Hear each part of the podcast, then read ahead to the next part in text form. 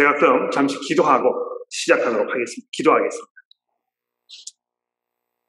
하나님 아버지 감사합니다. 오늘 이렇게 화창하고 아름다운 날씨를 저에게 주시며 우리가 함께 모일 수 있도록 도와주시고 또 무엇보다도 하나님의 말씀을 들을 수 있는 이런 귀한 시간을 주셨으니 감사합니다. 저희가 성령의 능력에 의지하여 이제 주의 말씀 앞에 섰사오니 저희들의 마음과 생각을 진정시켜 주시고 이 말씀에 집중할 수 있도록 저희를 인도하여 주옵소서. 일주일 동안 있었던 여러 가지 복잡하고 어려운 일들을 우리가 잠시 뒤로 접어두고 이 말씀을 통하여 하나님께서 우리에게 주시려고 하는 그 은혜의 자리로 나아갈 수 있도록 우리 모두를 인도하여 주옵소서. 예수 그리스도의 이름으로 간절히 기도합니다. 아멘. 자, 오늘은 이 다뤄야 할 본문이 상당히 길기 때문에 제가 서론을 따로 말씀드리지 않고 바로 본문으로 들어가려고 합니다. 아, 성경 공부하는 시간에도 여러분들이 너무 길지 않나 이렇게 생각했을지 모르겠는데요. 아, 사실 그 공독하는 것도 어렵지만 아, 이렇게 긴 본문 가지고 설교하는 것도 쉽지 않습니다. 그래서 여러분 설교를 들으시면서 아, 이게 이제 그 잘 이루어질 수 있도록 위해서 기도해 주시는 마음을 들어주시면 좋겠습니다. 자, 이 1장 1절 말씀 또 1장 7절 처음 우리가 이제 이 스가랴서를 시작했을 때로 돌아가 보게 되면 거기에 이 하나님의 말씀이 스가랴 선지자에게 임하였던 그 때를 이렇게 정확하게 밝혀 두었는데요. 자, 오늘 본문 말씀 7장 1절에도 역시 이 다리오 왕 제4년 아홉째 달 기슬레월 4일에 여호와의 말씀이 스가랴 선지자에게 임하였다. 아주 이렇게 분명하게 이 명시를 하면서 시작을 하고 있습니다. 그러니까 왜 이렇게 이 날짜를 공개하고 있는 것인가? 그거를 우리가 이제 생각해 보면 그 이유를 금방 알 수 있게 되지 않겠습니까? 이 다리오 왕 4년 얘기를 하면 어, 스가랴가 선지자로 사역을 시작한 지가 2년이 되는 어, 그런 제 그런 해이며 또 성전 재건 공사가 이미 상당히 진행됐던 그런 시점이라는 것을 지금 우리에게 알려주고 있는 것입니다.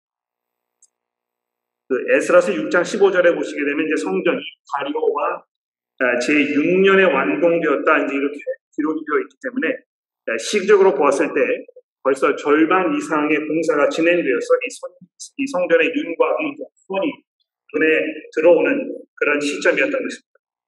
여러분 한번 생각해 보십시오. 70년 동안 폐허로 남아있던 성전터에 이 새로운 성전의 기초가 세워지고 또 건물이 점점 올라가서 그 모습을 드러내었을 때 이 유다 백성들의 그 마음 속에 새로운 그런 희망이 꽃피어 오르지 않았겠습니까? 아, 이제 일이 제대로 풀려가는 것이구나. 좀 숨통이 트이겠구나 하는 그런 그 느낌을 갖게 되었을 것입니다. 이제 다시 하나님의 그 풍성한 은혜를 누릴 수 있게 되었다는 그런 믿음이 이제 싹 튀기 시작하는 아마 그런 때였을 것이라고 생각을 합니다. 아, 그런데 말입니다. 이 어려운 상황을 만났을 때는 정말 의지할 곳이 하나님밖에 없어서 우리가 정말 간절하게 하나님께 메어 달려 기도하며 하나님을 찾게 됩니다만 상황이 조금 개선되어서 살게 될 살만하다 이렇게 느껴지게 되면 그때 그 간절함이 안개처럼 증발해버리고 언제 그랬느냐는 듯이 과거의 그 나태하고 느슨한 아, 그런 삶의 모습으로 쉽게 돌아가는 우리 자신들을 보게 되지 않습니까?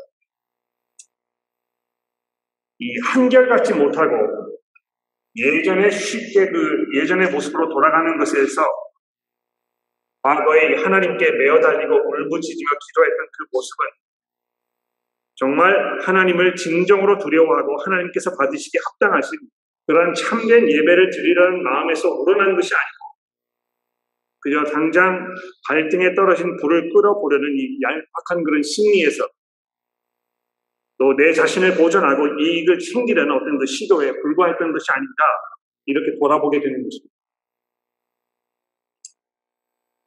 2절과 어, 3절에서 어떤 사람이 베들로부터 올라와서 대제사장들과 선지자들에게 질문하는 장면이 소개가 되고 있는데요. 아, 이 사람이 바로 그런 심리에 사로잡혀 있던 그런 대표적인 예라는 것을 우리에게 보여주고 있습니다. 여러분 이 3절에서 이 사람이 무슨 질문을 했는지 주목해 보십시오. 5월 중에 울며 근신하리이까 여기 이제 이 울며 근신한다는 것이 무엇인지 구체적으로 이 금식을 하는 그런 행위라는 것을 스가랴 선자가 이미 5절에서 설명을 해주고 있습니다. 사실 여러분 그 구약 성경을 이제 쭉 살펴보시게 되면 이 금식이라는 행동에 대해서 여러 가지 그런 의미를 부여하고 있는 것을 우리가 볼 수 있지 않습니까? 아, 때로는 뭐 개인적으로 이렇게 금식을 하는 경우를 우리가 구약 성경에서 보게 됩니다. 예를 들어서 그 아들이 죽었을 때에 다윗 왕이 개인적으로 하나님 앞에 성전에 들어가서 금식하며 기도하였다 이제 이런 장면이 등장하지 않습니까? 또 어떤 경우에는 이 공적으로 온 나라가 함께 이 금식에 참여했던 그런 경우도 우리가 종종 살펴보게 됩니다. 어떤 경우에는 정말 하나님 앞에 어떤 그 간절함 아, 이런 것을 표현하기 위해서 아, 금식을 했던 경우를 우리가 보게 되는데 여러분 그 에스더서 4장에 보시면 에스더가 이제 그 왕에게 나아가서 어, 떤 특별한 간구를 하기 전에 나를 위하여 3일 동안 아, 밤낮을 에, 에, 그 금식하면서 나를 위해 기도해 주십시오 이렇게 얘기한 것입니다. 또그 레위기서에 보시게 되면 특히 이스라엘 사람들은 1년에 한 번 온 나라가 이 속죄일이라고 하는 아주 그 특별한 날에 아, 함께 이 금식을 했던 그런 장면을 우리가 보게 됩니다. 얼마나 그 하나님 앞에 이 죄를 자복하고 자기들의 그 죄에 대해서 안타까운 마음을 가지고 있었는지 아, 이런 것을 표현하기 위해서 온 나라가 모두 함께 이 금식을 했던 것입니다. 또 어떤 경우에는 이 슬픔을 표현하기 위해서 예를 들어서 뭐 이 사울이 이제 그 전장에서 전사를 하고 나서 온 백성들이 이 왕의 죽음을 애도하기 위하여 금식을 하였다 하는 이런 말씀이 사무엘상 31장에 등장하기도 하고요. 또 여러분 뭐 잘 아시는 이 니에미아서 9장 말씀에 보면 이스라엘 백성들이 정말 하나님 앞에 회개하기 위해서 이 금식으로 하나님 앞에 나아갔던 이런 것을 우리가 구약 성경에서 보게 되는 것입니다. 정말 많은 경우에 이 금식이라는 이 주제가 구약 성경에 등장합니다만 그거에 못지않게 우리가 한 가지 분명히 알 수 있는 것은 이미 구약 성경에서 하나님께서 이 경건한 삶이 없는 금식이 얼마나 무의미한 것인가 이런 것들을 이미 여러 번 특히 그 선지자들을 통해서 말씀하셨던 것입니다. 자, 이, 이런 여러 가지 의미 중에서 오늘 본문인 2절과 3절에 등장하는 이 베델에서 올라온 이 사람이 말하는 금식은 어떤 걸 말하는 것입니까? 아, 정말 그 애통함, 어떤 그 회개의 마음을 담은 그런 금식을 말하고 있는 것입니다. 아, 특히 이제 여기 보시게 되면 이 5월에 우리가 금식을 해야 되겠습니까? 하는 아, 그런 그 어, 말을 하고 있는데요. 아, 여러분 이 5월 달이 이스라엘 역사에서 굉장히 상징적인 달이라는 것을 알고 계시는지 모르겠습니다. 바벨론이 이제 그 예루살렘에 쳐들어와가지고 성전을 다 무너뜨리고 성벽을 다 무너뜨리면서 성, 이 예루살렘이 함락되었던 그때가 바로 5월인 것입니다. 그래서 이 5월이야말로 유다 백성들에게는 역사상 가장 끔찍하고 또 가장 치욕적이며 가장 가슴 아파야 할 그런 애통의 달이었던 것입니다. 그래서 정말 하나님을 사랑하고 간절하게 하나님을 찾았던 사람이면 일수록 그 아픔과 그 슬픔, 이것이 가슴 깊이 후비고 파들어오는 그런 그 비수와 같이 꽂히는 아, 그런 날이었을 것입니다. 그러니까 정말 누가 시키지 아니하여도 그이 식음을 전폐하고 배옷을 입고 눈물을 흘리며 하나님께 용서를 구하는 그런 그 장면을 우리가 얼마든지 연상할 수 있지 않겠습니까? 그러니까 이런 금식은요, 누가 시켜서 하는 또는 마지 못해서 하는, 남이 하니까 하는, 나도 한번 해볼까 하는 호기심에서 하는, 또는 이 관습에 젖어서 생각 없이 그냥 하는 그런 금식이 아닌, 정말 하나님께서 보셨을 때 기뻐하시는 그런 금식이었을 것입니다. 근데 여러분, 지금 이 사람이 왜 이제 이 금식을 그만해도 되겠습니까? 이렇게 묻고 있는 것입니까? 물론 이 사람이 어떤 의도로 이런 질문을 하였는지에 대해서 3절이 아, 분명히 밝히고 있지 않습니다. 그런데 이 5절부터 시작되는 이 사람의 질문에 대한 하나님의 대답, 이것을 잘 살펴보시게 되면 이 질문이 그렇게 좋은 의도에서 나온 질문이 아니었다는 것을 적어도 하나님께서 그렇게 이 질문을 받아들이셨다는 것을 우리가 분별할 수 있습니다. 4절 말씀부터 보십시오. 여호와의 말씀이 내게 임하여 이르시되 온 땅의 백성과 제사, 아, 제사장에게 이르라 뭘 이라고 말씀하십니까? 너희가 70년 동안 다섯째 달과 일곱째 달에 금식하고 애통하였거니와 그 금식이 나를 위하여 했던 것이냐? 너희가 먹고 마실 때에는 그것은 너희를 위하여 먹고 너희를 위하여 마신 것이 아니었느냐? 여기 보시면 이제 그 다섯째 달뿐만 아니라 일곱째 달에도 이제 금식하는 것에 대해서 언급하고 계시는데요. 뭐 아까 말씀드렸습니다만 이 일곱째 달은 그 속죄일이 속에 아, 속해 있던 그 달을 말하는 것입니다. 또 6절 말씀해 보시면 여기 이제 그 먹고 마실 때란 말씀 하나님께서 하고 계시는데 아, 이 특별한 절기를 기념하기 위해서 갖는 그 만찬, 예를 들어서 뭐 9월절이라든지 뭐 이런 그 만찬이 있지 않았습니까? 또 속죄일의 행사가 끝나고 나, 게 되면 하나님의 그 용서를 축하하는 그런 축제를 가지면서 큰 만찬을 이렇게 가졌는데 네, 이런 걸 지금 언급하고 계시는 것입니다. 즉, 다 종합해 보면 하나님께서는 지금 단순히 이 금식을 하는 문제만 말씀하시는 것이 아니고 유다 백성들이 지키고 있던 이 모든 종교적 이 관습에 대해서 지금 말씀하고 계시는 것입니다. 하나님을 섬기고 예배하면서 경외하는 일은 그저 절기를 지키는 것쯤으로 또는 특정한 음식을 먹는 것으로 또는 먹지 않는 것쯤으로 아주 축약시켜가지고 생각하는 이 사람들의 그 문제점을 지금 지적하고 있는 것입니다. 여러분 사실 아, 금식이 그렇게 어렵지 않습니다. 물론 뭐, 아, 뭐 내시경 하시기 위해서 이제 금식을 일 하루 동안 하셔야 되면 아, 음식을 하루 동안 먹지 않는 일이 사실 고통스럽기는 합니다. 그러나 삶에서 겪는 여러 가지 어려운 일들에 비하면 하루 정도 음식을 먹지 않는 것은 뭐 그렇게 어려운 일이 아니라고 생각합니다. 얼마간 음식을 섭취하지 않아서 허기져가지고 약간의 무기력함을 느낄 수는 있겠습니다만 아, 일시적인 아, 그런 현상일 뿐인 것입니다.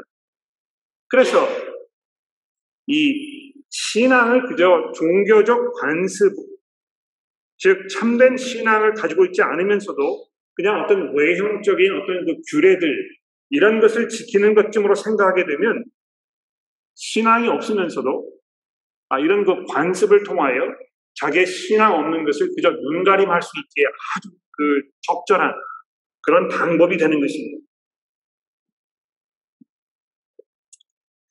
그래서 금식을 계속 해야 합니까? 라는 질문에 대해서 하나님께서 곧바로 답하지 아니하시고 실절에 뭐라고 말씀하셨습니까? 잘 보십시오. 예루살렘과 사면 성읍에 백성이 온, 아, 평온히 거주하며 남방과 평온의 사람이 거주할 때에 여호와께서 옛 선지자들을 통하여 너에게 뭐라고 말씀하셨는지 기억합니다. 하나님께서 이 선지자를 통해서 뭘 말씀하셨습니까? 아, 뭐 종교적 관습, 통습, 규례를 지키고 지키지 않는 이런 것보다 일상생활에서 경건하게 하나님의 말씀에 순종하며 사는 것이 중요하다고 말씀하셨던 것입니다. 이 구절 말씀해 보십시오. 만군의 여호와가 이같이 말하여 이르기를 너희는 진실한 재판을 행하며 서로 인애와 긍휼을 베풀며 과부와 고아와 나그네와 궁핍한 자를 압제하지 말며 서로 해하려고 마음에 도모하지 말라. 여기 자세히 보십시오. 그저 일상생활에서 내가 어떤 마음으로, 어떤 자세로, 어떤 생각을 가지고 특히 내 이웃을 어떤 마음으로 대하는가 이것이 하나님 보시기에 얼마나 중요한 것이었는가 이것을 강조하셨던 것입니다. 하나님 뭐그 어, 부활절이 되기 전에 고난 주간이 있고 고난 주간이 시작되기 전에 4주 동안 사순절이라는 기간이 있는데 교회에서 아, 이런 걸 지켜야 되지 않겠습니까? 또 뭐 이 그 성탄절이 되게 되면 성탄절 전에 한 4주 정도 뭐 예- 예수님의 그 강림을 기념하기 위한 어떤 그 특별한 기간을 교회 이 어떤 그 교회 여기서 지키게 되어 있는데 아 그런 걸 지키는 것이 참된 신앙이 아니겠습니까? 뭐 일정 기간을 잡아놓고 이 금식하고 또 어떤 특정한 기간 동안 기도하고 뭐 철야기도 하고 이런 것 이런 것이 참된 신앙의 모습이 아니겠습니까? 이렇게 우리가 질문할 수 있을 것입니다.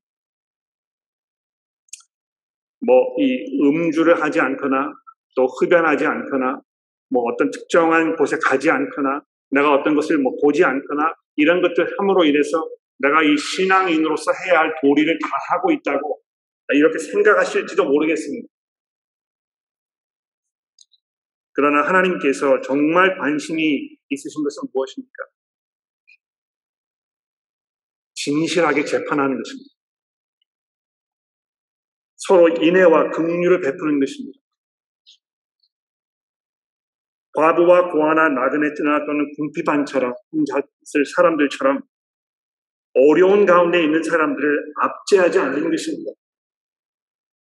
그리고 무엇보다도 내 형제 자매를 향해서 원통한 마음을 가지고 분한 마음에 복수하려고 하며 그들을 끌어내리려고 하는 그런 마음을 도모하지 않는 것입니다. 그런데 과거에 이스라엘 백성들의 조상들이 이런 하나님의 말씀에 대하여 어떤 반응을 보였습니까? 11절에 보십시오. 그들이 이 말씀을 듣기를 싫어하며 등을 돌리며 듣지 아니하려고 귀를 막으며 마음을 금강석 같이 하였다. 이렇게 하나님께서 통탄해 하셨습니다. 여러분 그 금강석이라는 이 표현을 한번 생각해 보시죠. 마음이 얼마나 단단해졌는지요. 하나님의 말씀을 들어도 아무런 반응이 일어나지 않는 것입니다. 이게 마음이 굳어질 대로 굳어져 가지고요. 그 시멘트를 이 갈아와가지고 그 굳어버린 그런 콘크리트보다도 몇천 배가 더 강력한 이런 금강석 같은 마음을 딱 품고 있으면서 도저히 삶에 변화가 일어나지 아니하는 하나님의 말씀에 순종하지 않으려는 그러나 계속해서 어떤 그 종교적인 행위는 아무 생각 없이 그저 이어나가는 이런 사람들의 이 모습에 대해서 하나님께서 통탄해하고 계시는 것입니다. 여러분 사실 일상생활에서 어떤 모습으로 살고 있는가 이것을 보면 금방 그 사람의 그 속된 그 속에 있는 이 진실된 모습이 금방 드러나게 되어 있습니다. 그러니까 교회에 이렇게 와서 앉아 있을 때는요, 누가 정말 거듭난 삶을 살고 있는지, 누가 정말 하나님의 말씀에 겸손하게, 겸허하게 참여하는 마음으로 순종하고 있는지 잘 분간하기 어렵습니다. 그러나 하나님의 말씀에 내가 어떻게 반응하고 있는가? 그 말씀이 내 삶에 요구하는 것들에 대하여 정말 깊이 고민하고 그것들에 민감하게 반응하는 아주 지속적이고 의도적인 순종을 통해서 이 하나님을 향한 참된 모습이 드러나는 것입니다. 사실 신앙이 잘 자라지 않는다고 또 믿음의 성장이나 변화가 없이 늘 제 자리를 맴돌고 있다고 느끼시는 그런 분들은 대부분 한 가지 공통점을 가지고 있습니다. 믿음이라는 것이 무엇입니까? 하나님을 신뢰하여 그 말씀을 의지하는 것인데요. 그 말씀을 의지한다는 것은 곧 그 말씀에 순종하는 것을 말하는 것입니다. 그런데 순종은 희생과 수고 없이는 이루어지지 않는 것입니다. 많은 노력을 필요로 하는 일입니다. 그런데 이 헌신과 수고 또 희생과 내려놓음이 없이 그저 자동적으로 믿음이 자랐으면 좋겠다고 생각하는 그런 분들 경우에 믿음이 자라지 않습니다. 또 어떻게 하면 그저 편하게 신앙생활 할까? 내가 뭐 크게 염려하지 아니하고 걱정하지 아니하고 회개하지 아니하고 나의 어떤 그 속 사람을 변화시키려는 어떤 그 각고의 헌신과 수고와 희생이 없으면서 그저 어떤 그 마술적인 힘으로 변화가 일어나기를 바라는 이런 어리석음을 우리가 범하지 말아야 하는 것입니다. 여러분 여기 말씀하고 있는 이 공의와 너그러움, 자비와 이런 모든 것들은 헌신과 희생, 수고 없이는 이루어지지 않는 것이라는 것을 우리가 기억해야 할 것입니다. 어, 하나님께서 어, 이런 말씀을 지금 이 포로 생활 끝내고 돌아온 이 사람들에게 다시 상기시키고 계신 그 이유가 무엇이겠습니까? 70년 동안의 포로 생활에도 불구하고 사람들의 마음이 바뀌어지지 않았던 것입니다. 정말 혹독한 대가를 치루었는데도 불구하고 이들이 참으로 변화되거나 회개하지 않았던 것입니다. 아, 살다 보면 정말 사람의 마음이 그렇게 쉽게 바뀌지 않는다는 것을 우리가 잘 압니다. 또 내 속 사람, 내가 가지고 있던 어떤 그 죄악된 습성, 이런 것들이 그렇게 쉽게 바뀌지 않는다는 것을 우리가 경험을 통해서 잘 알고 있습니다. 사람이 쉽게 변하지 않는 것입니다. 옛사람, 옛 풍습을 벗어버리고 새로운 마음과 새로운 생각으로 새로운 것을 추구하며 새 사람으로 사는 일은 오직 하나님께서만 일으키실 수 있는 그런 놀라운 기적이라는 것입니다. 우리가 아무리 금식한다고 해도, 아무리 철야 기도를 한다고 해도, 우리가 아무리 선하게 살려고 노력한다고 해도 우리의 속 사람이 바뀔 리가 없습니다. 여러분과 저의 삶이 그것을 증거하고 있지 않습니까? 우리의 수고와 우리의 노력만으로는 이것이 가능하지 않다는 것입니다.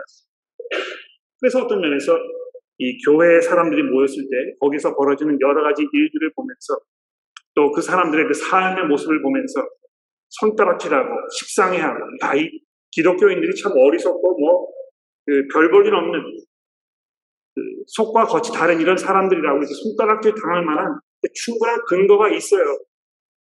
왜냐하면 일상생활에서 우리가 이렇게 변화된 모습 보여주기가 쉽지 않기 때문에 그런 것입니다.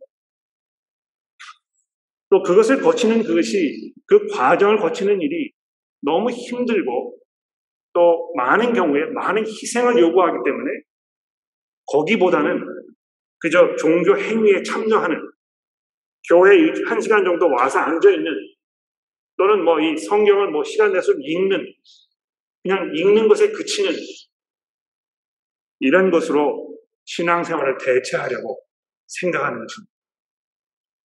그러나 하나님께서 낱낱이 우리의 속사람을 살피고 계시지 않습니까? 자, 이제 그렇게 말씀하신 후에 8장으로 넘어오시게 되면 인간의 힘으로는 감당할 수 없는 그 근본적인 변화를 일으키시는 이 하나님의 약속에 대하여 우리에게 말씀해 주고 있습니다. 여러분 여기 이제 그 8장을 자세히 읽어보셨기 때문에 아마 아시겠습니다만 어, 일곱 번에 걸쳐서 만군의 여호와께서 말씀하셨다 하는 아, 이 문구가 등장합니다. 그러니까 이 일곱 번이라는 숫자가 굉장히 상징적이죠, 그렇죠? 아, 하나님께서 7일 아, 동안 세상을 창조하셨던 것처럼 여기 이 8장에서 일곱 번에 걸쳐서 그 말씀을 선포하고 계십니다. 근데 이 선포하셨던 그 말씀의 요지가 무엇입니까? 여기 보시게 되면 이 새 예루살렘 또 거기에 거주하게 될 이 새 거주민들에 대한 이 약속인 것입니다. 사람의 손으로는 이룰 수 없는 또 사람의 수고와 노력으로는 만들어질 수 없는 이 새로운 하나님의 백성들에 대한 이 약속이 이 2절 말씀 이후부터 우리에게 주어지고 있습니다.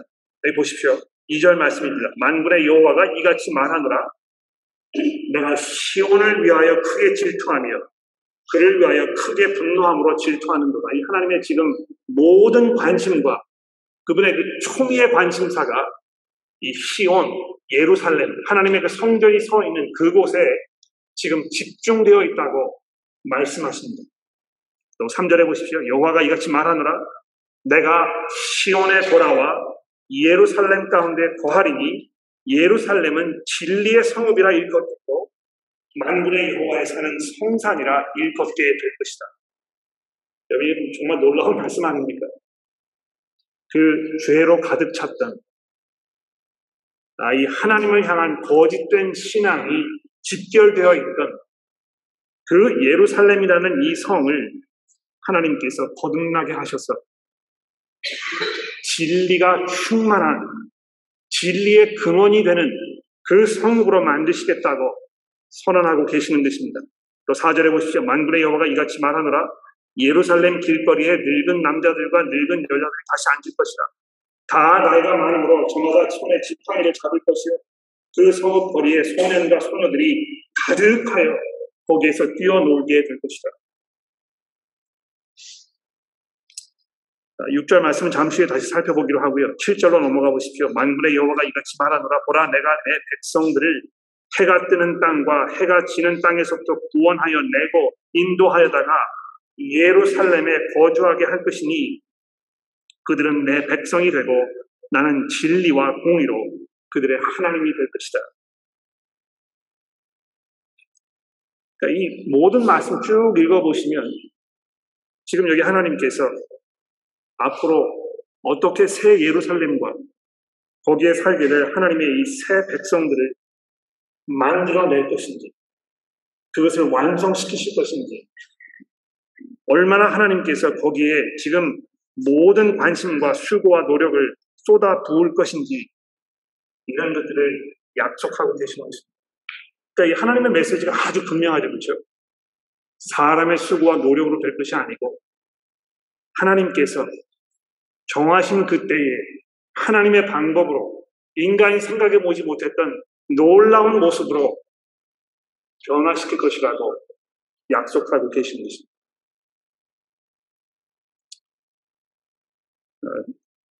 정치에 대해서 굉장히 많은 분들이 어, 하는 관심을 가지고 계시고 아, 선거가 되면 새로운 정부가 들어서게 되면 아, 그 정부에 대해서 많은 어떤 기대가 생기고 또 과거의 정부에 대해서 아, 비판하고 아, 새로운 어떤 그 시대가 시작될 것이라는 소망을 갖게 되고 이런 일을 우리가 계속해서 반복. 그러나 역사상 그 어떤 인간 정부도 그 어떤 정치인도 사회의 근본적인 변화를 끌어내지 못한 것입니다.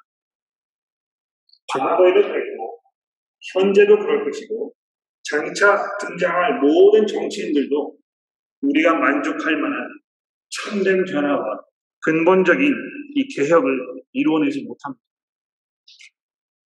인간 사회에 존재했던 똑같은 문제가 천년 전이나 천년 후나 똑같이 지금 현재 반복되고 있는 것입니다. 그러나 하나님께서 우리에게 분명하게 선언하십니다. 만군의 여호와께서 말씀하십니다. 온 땅을 다스리고 계시는 그 능력과 권세의 하나님께서 지금 말씀하시는 것이다. 여러분 이 말씀 우리가 귀담아 듣고 여기에 나타나 있는 이 하나님의 그 능력과 하나님의 그 헌신과 하나님의 그 계획에 대하여 우리가 놀라워해야 되지 않겠습니까? 특히 맨 마지막으로 내려가셔서 그 20절에 있는 그 말씀을 보십시오. 만군의 여호와가 이같이 말하느라 다시 여러 백성과 많은 성읍의 주민이 이곳으로 올 것이다. 그 예루살렘을 얘기하는 것입니다. 재미있는 사실은요, 이 예루살렘에 왔을 때 이방 사람들은 성전에 들어갈 수가 없었습니다. 그렇죠? 아, 사실 그 고고학자들이 그 문패를 이렇게 찾아내가지고요. 그 문패가 지금 대형 박물관에 전시되어 있다고 합니다. 한번 가서 봤으면 좋겠는데요. 그, 이 유대 사람들이 아니면 들어오지 말아라. 들어왔을 때 여러분이 치러야 할 그 대가를 우리가 책임지지 않을 것이다 하는 그 문구가 여러 나라의 그 말로 이렇게 적혀가지고 예루살렘 성전 대문에 딱 이렇게 전시되어 있었다고 이야기하는 그런데 이 20절의 말씀에서는 하나님께서 정하신 이 때가 되어서 새 예루살렘이 완성되게 되면 여러 백성과 많은 성읍에서 살던 모든 이방 사람들이 다 그리로 몰려들 것이라고 약속하고 있습니다. 21절에 보십시오. 이 성읍 주민이 저 성읍에 가서 이르기를 우리가 속히 가서 만군의 여호와를 찾고 여호와께 은혜를 구하자 하면 나도 가겠노라 하겠으며 많은 백성과 강대한 나라들이 예루살렘으로 와서 만군의 여호와를 찾고 여호와께 은혜를 구하리라. 아, 이게 이제 모든 목사들이 아, 이제 그 목사를 그만둬야 하는 그 때가 된 것입니다. 그렇죠? 나가서 전도하지 않아도 세상 사람들이 다 제 발로 찾아와가지고 우리가 하나님을 좀 알았으면 좋겠다고 이렇게 이야기하는 이 놀라운 장면, 그 순간을 한번 상상해 보십시오. 예, 교회 문을 열어놓았는데요. 온 나라의 각 사람들이 다 모여와가지고 여기에 모여서 하나님의 말씀을 들으려고 하는 그 장엄하고 그 엄숙한 그 놀라운 그 순간을 생각해 보시라는 말씀입니다. 23절입니다. 만군의 여호와가 이같이 말하노라 그날에 말이 많은 다른 이방 백성 10명이 유다 사람 하나의 옷자락을 잡을 것이라 곧 잡고 말하기를 하나님이 너희와 함께 하심을 들었나니 우리가 너희와 함께 가려 하노라 합니다. 그러나 지금은 이런 일을 기대하기가 어렵습니다. 세상 사람들이요, 어, 교인들을 바라보면서 교회가 모여있는 모습을 보면서 하나님께서 여기 계시는 게 분명하다. 저 사람들이 지금 살고 있는 그 모습을 보니까 저 사람들이 함께 관계하는 모습을 보니까 저 사람들이 얼마나 하나님을 사랑하고 또 서로를 섬기는 모습을 보, 섬기고 있는 그 모습을 보니까 하나님 여기 계신 게 분명하다. 나도 거기에 참여해야 되겠다. 아, 이런 모습 고백, 아, 이런 그 고백을 하는 모습 보는 것을 아, 우리가 기대하기 어렵습니다. 물론 종종 예수 믿은 다음에 그 자기의 어떤 그 신앙 고백하시는 분들 중에는 그런 이야기를 하시는 분들이 종종 있어요. 제가 지난주에도 우리 나안의 회중에 어떤 한 분과 이제 만나가지고 이야기를 했었는데 그분이 저에게 그렇게 얘기하시더군요. 내가 예수를 믿지 않았었는데 아, 이 스트라틀 지역에 이제 홀로 오면서 굉장히 외로움을 느껴서 그냥 교회라도 가봐야 되겠다. 아, 이, 뭐, 그, 제가 보기엔 이제 그, 어, 인도라든지, 뭐 스리랑카라든지, 네팔이라든지, 이런 지역에서 오신 분 같아요. 제가 물어보진 않았습니다만. 근데 그분이 뭐라고 말씀하셨냐면, 내가 가족 없이 여기에 와서 살면서 굉장히 어려워가지고, 그럼 교회라도 한번 가보자 해서, 아, 인터넷을 검색해가지고 제일 먼저 그, 그 위에 떴던 아, 우리 교회를 오셨다는 것입니다. 아, 그런데 왔을 때에 이 교회에 있는 여러 성도 여러분들이 얼마나 반갑게, 얼마나 진실되게 자기를 대해 주었는지, 그리고 그들이 어떻게 서로를 관계하면서 이 하나님의 말씀을 듣는 그 모습이 얼마나 아름다웠는지, 내가 이, 이 전에는 기독교에 대해서 아무런 생각이 없었지만, 내가 이제 한번 생각해 봐야 되겠다 하는 마음이 들었다는 것입니다. 그리고 6개월이 지난 후에, 아, 성경이 말하는 예수라는 분이 참된 인간의 구원자이시구나 하는 것을 자기가 알게 되었고, 그래서 믿음을 고백하고, 거듭난 삶을 살게 되었다고 아, 제게 신앙 간증을 하였습니다. 물론 그런 일이 종종 벌어질 수 있어요. 우리 11시 반 회중에도 그런 일들이 벌어지게 되기를 바랍니다. 새로 오신 분께서 아직 신앙을 가지고 있지 않다고 해도 우리가 어떻게 살고 있는가, 우리가 어떻게 서로 관계하고 있는가, 우리가 어떻게 서로의 생각을 얘기하고 거기에 대해서 반응하고 정말 사랑으로 서로를 돌봐주며 섬기고 성장하여 그리스도의 충만한 그런 그 모습에 나아갔을 때 서로 사랑하는가 그 모습을 보면서 야 분명히 여기 뭐가 있는 것 같다. 나도 한번 연구해 봐야 되겠다. 이런 마음이 들게 되기를 바란다는 것입니다. 교회 사역에 좀 회의적인 분들에게는 이 6절에 있는 말씀을 보여드리고 싶습니다. 만군의 여호와가 이같이 말하노라 이 일이 그 날에 남은 백성의 눈에는 기하려니와 내 눈에야 어찌 기이하겠느냐? 만군의 여호와의 말입니다. 그러니까 뭐 이, 교회가 별 수 있겠어. 여기에 뭐 근본적인 변화가 일어나는 것을 우리가 기대할 수 있겠어. 새 하늘과 새, 새 땅, 새 예루살렘이 만들어지는 이것이 정말 가능하겠어? 이런 회의적인 마음을 가지고 계신다면 하나님께서 하시는 이 말씀을 들어보십시오. 그것이 너희들의 눈에는 되지 않을 일처럼 보일지 모르지만 내 눈에도 그렇게 보이겠느냐. 하나님께서 확고한 의지를 우리에게 보여주고 계시는 것입니다. 자, 그러시면서 이제 이 8장 16절과 19절에서 맨 처음에 던졌던 그 질문에 대한 어떤 그 최종적인 답을 하나님께서 이렇게 말씀하시는군요. 너희가 행할 일은 이러하니라. 지금 금식을 계속 할 것인가 말 것인가 이 문제를 던졌는데요. 거기에 대해서 하나님 뭐라고 말씀하십니까? 너희가 행할 일은 이것이다. 너희는 이웃과 더불어 진리를 말하며 너희 성문에서 진실하고 화평한 재판을 베풀며 마음에 서로 해하기를 도모하지 말며 거짓 맹세를 좋아하지 말라. 이 모든 일은 내가 미워하는 것입니다. 여호와의 말입니다. 자 이렇게 말씀하시고 나서 그 다음에 이제 내려가셔가지고요. 이 19절 맨 마지막 절에 보십시오. 또 뭐라고 말씀하십니까? 오직 너희는 진리와 화평을 사랑할지니다 그러니까 이 16절부터 17절 거기에서 어떤 삶을 살아야 될 것인가 이거 말씀하시고 그 다음에 19절 맨 마지막 절에 또 한 번 이 진리와 화평의 삶 이것을 말씀하셨습니다. 그렇죠? 그리고 나서 그 중간에다가 19절에 뭐라고 약속하십니까? 넷째 달의 금식과 다섯째 달의 금식과 일곱째 달의 금식과 열째 달의 금식이 향하여 유다 족속에게 기쁨과 즐거움과 희락의 절기가 되게 할 것이다. 이것이 하나님의 최종적인 약속이요. 하나님의 대답입니다.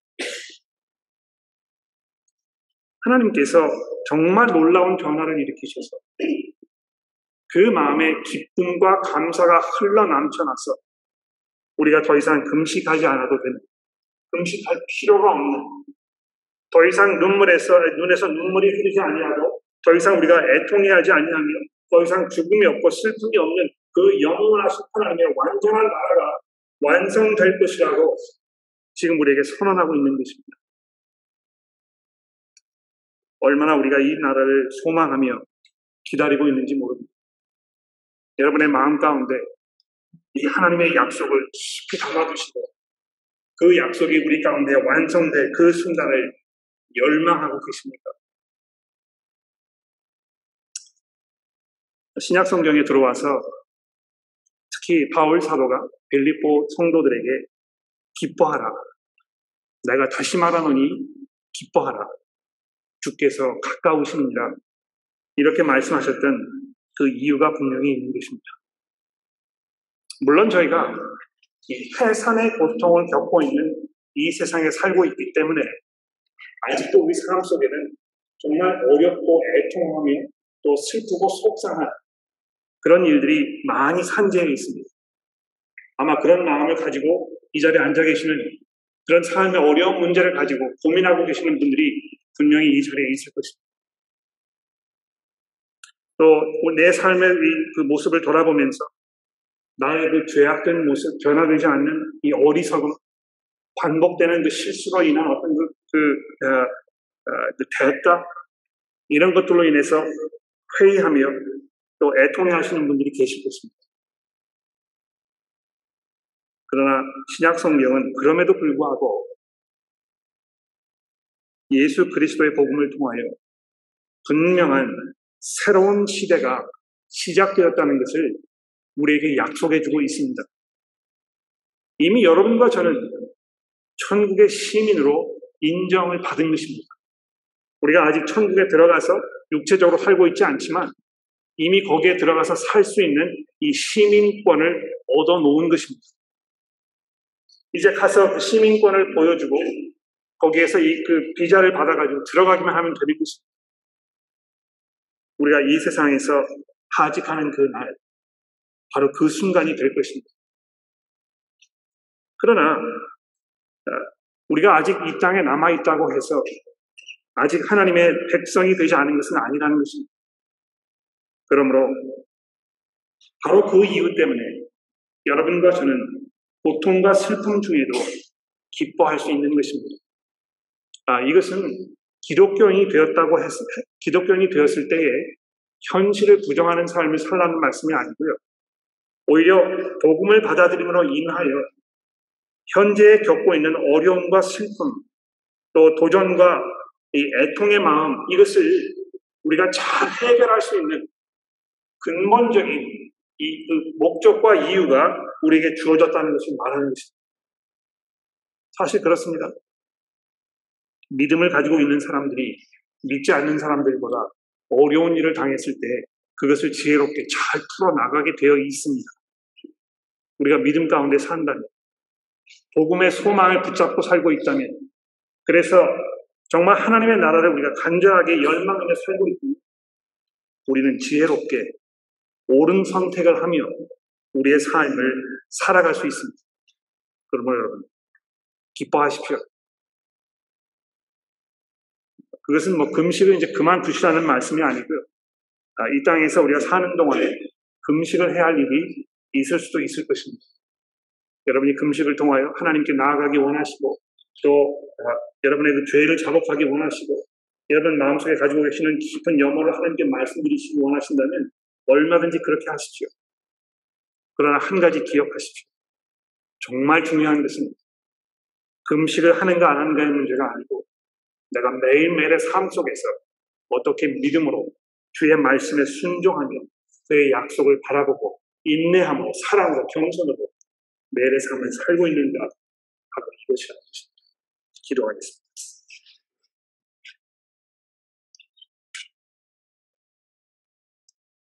하나님 아버지, 예수 그리스도를 통하여 저희들의 삶 속에 우리가 미처 기대하지 못했고 또 경험할 수 없었던 놀라운 변화를 일으켜 주시니 감사합니다. 그 변화들이 일부는 아, 저희를 이 피부로 와닿지만 또 많은 부분들이 아직도 사실인 것처럼 느껴지지 않는 아, 그런 복잡한 시대에 우리가 살고 있습니다. 그러나 저희는 믿음으로 하나님의 약속을 믿고 의지하며 고백합니다. 그리스도의 아, 죽으심과 부활하심을 통하여 우리가 천국 시민이 되었다는 이 하나님의 놀라운 선언을 우리가 믿음으로 받아들이고 그것을 소망하고 바라보면서 매일매일의 삶을 기쁨으로 감사함으로 찬송으로 겸허함으로 참회하는 마음으로 살아갈 수 있도록 도와주옵소서. 예수 그리스도의 이름으로 기도합니다.